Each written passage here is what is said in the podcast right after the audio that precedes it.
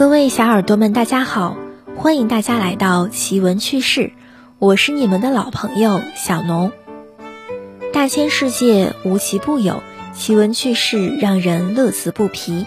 今天就让小农带小耳朵们分享一些奇闻趣事。一，世界上最聪明的动物。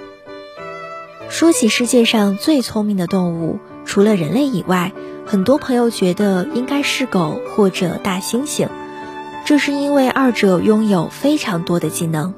但是据了解，世界上最聪明的动物其实是海豚。海豚十分聪明伶俐，它有一个发达的大脑，沟回很多，并且沟回越多，智力便越发达。一头成年海豚的脑均重为一点六公斤，人的脑均重约为一点五公斤。而猩猩的脑均重尚不足零点二五公斤。从绝对重量看，海豚为第一位，但从脑重与体重之比看，人脑占体重的百分之二点一，海豚为百分之一点一七，猩猩只占百分之零点七。澳大利亚海豚在海底寻找食物时，会用海绵保护鼻子。科学家说。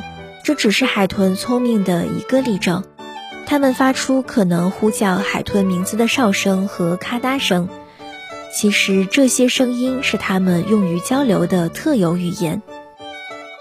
二十世纪六十年代的一个著名实验发现，海豚一旦领悟到做吸引动作就能得到鱼的奖赏时，就会更多的发挥创造力。二，堪称开挂的动物。裸鼹鼠，裸鼹鼠是一种非常丑陋的动物，颜值几乎是负的。